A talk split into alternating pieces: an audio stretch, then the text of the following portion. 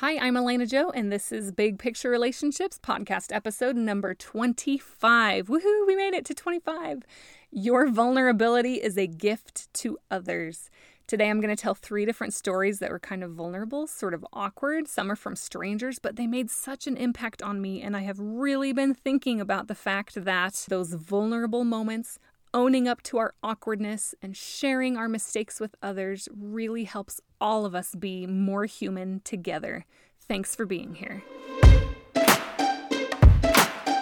This is Big Picture Relationships with Elena Joe, a therapist sharing insights, ideas, and real life pep talks that encourage you to expand your perspective, maybe shift some behaviors, and make the most of real life relationships so you can live a happy life right now.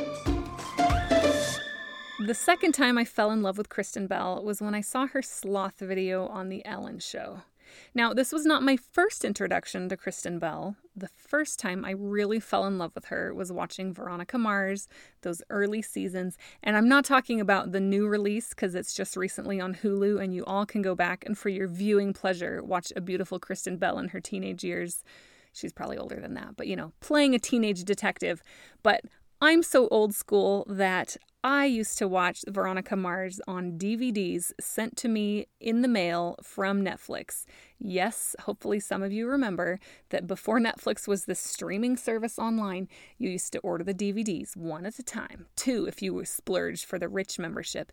And I would sit with my first newborn baby in the middle of the night, and Kristen Bell and Veronica Mars entertained my nights. Okay, but I'm digressing. Nonetheless, I loved her back then, but I absolutely fell in love with her head over heels, brand new again, when I saw her sloth meltdown on The Ellen Show.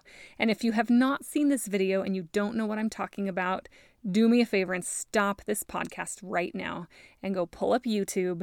And all you have to do is type in Kristen Bell, and it pops right up. It is the first thing that shows up with her name, Kristen Bell Sloth. It has like 28 million views, the most popular version of it. And the bottom line here's the story. This was around seven years ago. The video is about seven years old. It was her birthday. Her boyfriend, who's now her husband at the time, Dax Shepard, ordered a sloth to be brought, a sloth and its trainer to be brought to her house for the birthday party. And she had an epic meltdown. Like, so excited, so uncontrollably out of control, hysterical. And there's this video footage he has of that day because he wanted to surprise her. And there she is on the screen, like bawling hysterically, just out of her mind. And she's so cute on The Ellen Show, confidently owning it. And she's basically there saying, Yep, I know. I'm a little bit crazy. I could just tell there was a sloth near. All right, go watch it. I'm going to stop talking about it. But here's why I love that so much. And here is why I am talking about this today. Here is a polished, beautiful celebrity owning her epic meltdown with humor and sharing it with the rest of us for her like our viewing pleasure. And because she owns it with such confidence, it's hilarious. My favorite thing she says, like on the 1 to 10 scale of emotions, if I'm between a 3 and a 7, I'm fine. But if I'm above a 7 or below a 3, I'm crying. I'm crying. I'm overwhelmed. I'm sad. And I just laughed at that because that's so human, right? And here she is owning that. What a gift to the rest of us, to all of us normal schlubs out there who are not celebrities, not that beautiful or that polished.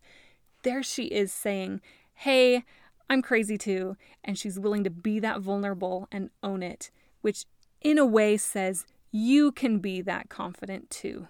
Now, let's look at this on a much smaller scale in real people terms. I was once talking to a new person. This was a guy about my age, and I don't remember where it was. I might have been marketing, like at a marketing event for my real job. it's just my fun job. So, a marketing event, talking to some new person, and he tripped over his words and he sort of stumbled in talking. And then he said to me, Sorry, I just caught myself listening to my own voice and my own words like I was an outsider and it just totally tripped me up. Anyway, maybe I'm the only one that does that, but sorry. And then he started over and he said whatever it was he was saying but my heart soared. And here's why because I totally do that. If I start listening to myself and listening to the words coming out of my mouth, I would get so tripped up and lose my train of thought. And I would be so embarrassed because I thought that I was the only person this happened to. This guy has no idea the gift he gave me that day when I realized, oh, wait a minute, other people do this too. I'm not the only one who gets tripped up listening to myself talk. And he will never know what that simple admission did for me and the confidence that it gave me. He, in a moment of willing to vulnerably say, Oh, I just did this stupid thing, sorry, and start over, changed a huge thing for me. Our imperfections, our weaknesses, our owning our crazy or admitting all the things that's not in our control is such a gift to others. It helps them feel less alone in their imperfection. It helps them feel a little bit less crazy, helps them feel all right about being just a normal human. And isn't that a gift you'd like to give? Like, think of all the heart to heart gifts you could give somebody. And if you were giving them permission to be imperfect, permission to just show up, permission to own their crazy, and permission to just be a normal, average human, I would say that's a pretty good gift that you can give somebody. And you can do it without even realizing it.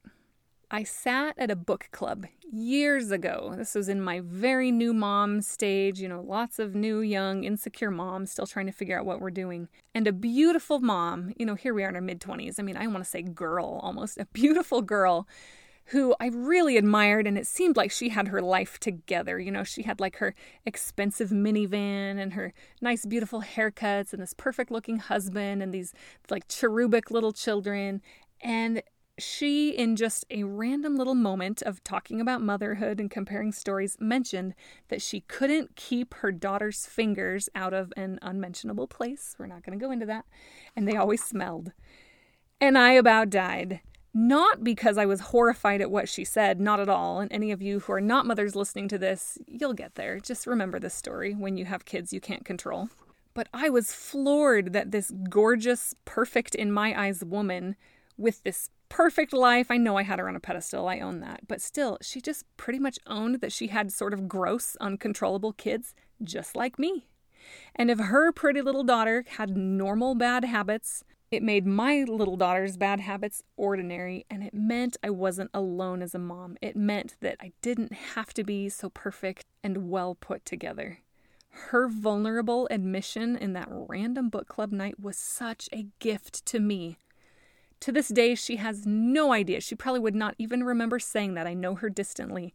And I didn't stop her that night to be like, oh my gosh, thanks for sharing this really gross, vulnerable thing. You made me feel so much better. I didn't know her well enough. I still don't. But this one phrase that she said was such a gift in normalizing for me normal parenthood, normal motherhood, and the fact that nobody has it together. The real life foibles, awkwardness, and imperfections that we experience and that we share, that we're willing to own up to, admit to, bring up at a party, or admit even as they happen benefit others even if we never know it. Years ago, a handsome, wealthy neighbor told a story at a party. A few of us are standing around having snacks, you know, awkwardly chatting with new neighbors. And he told us that he had been the fat kid in high school. And he said not just fat, like needs two airplane seats kind of fat. And it was impossible to picture this handsome, successful man this way. But he said he was so fat back then, and he, a girl stood him up on a date. And he told this awkward, embarrassing story about how she said she'd go out with him and like told him where to meet her. And when he figured out that she stood him up, he was so devastated that he decided he was done being fat and he was not going to be fat anymore. And he decided to start running. And so that very day, he went running, but he was so obese that his legs rubbed against each other and rubbed raw and bled. And so he's telling this story about how he started running every day after school and duct taping his legs. And he would just duct tape the skin and keep it on until it fell off and then put a new set of duct tape on as he lost a lot of weight. I don't know, a number of pounds. But here we all are at this party, this wealthy, rich neighbor, and not all of us were wealthy. And so everybody kind of has him on a pedestal, thinking, how did this guy get so successful? You know, he's kind of inhuman to us. And in that moment, that story, he was very human. He shared this vulnerable heartbreak and the motivation it was, and then the hilarious part of duct taping his legs to start, you know, running. This classy, wealthy guy, very successful in his business, did not have to tell that embarrassing story. We never would have known. We could have just kept him on the pedestal of being the rich guy in the neighborhood. But his gift of that hilariously awkward story was, yes, entertaining, but also humanizing. And we may not have to duct tape our legs when we start running, but we all have equally awkward, vulnerable moments. And sometimes those vulnerable moments are spurred by hurt feelings of, you know, getting stood up, somebody hurting our feelings. And so this story that he shared, even in parallel, is such a gift from somebody successful saying, hey, rotten things can happen, embarrassing things can happen, make the best of them. They can be kind of hilarious and keep plugging along. So while this podcast episode is short, those are all the stories I have right now off the top of my head about how your vulnerability is a gift to other people. I hope that these stories cement in your mind this your vulnerability benefits other people.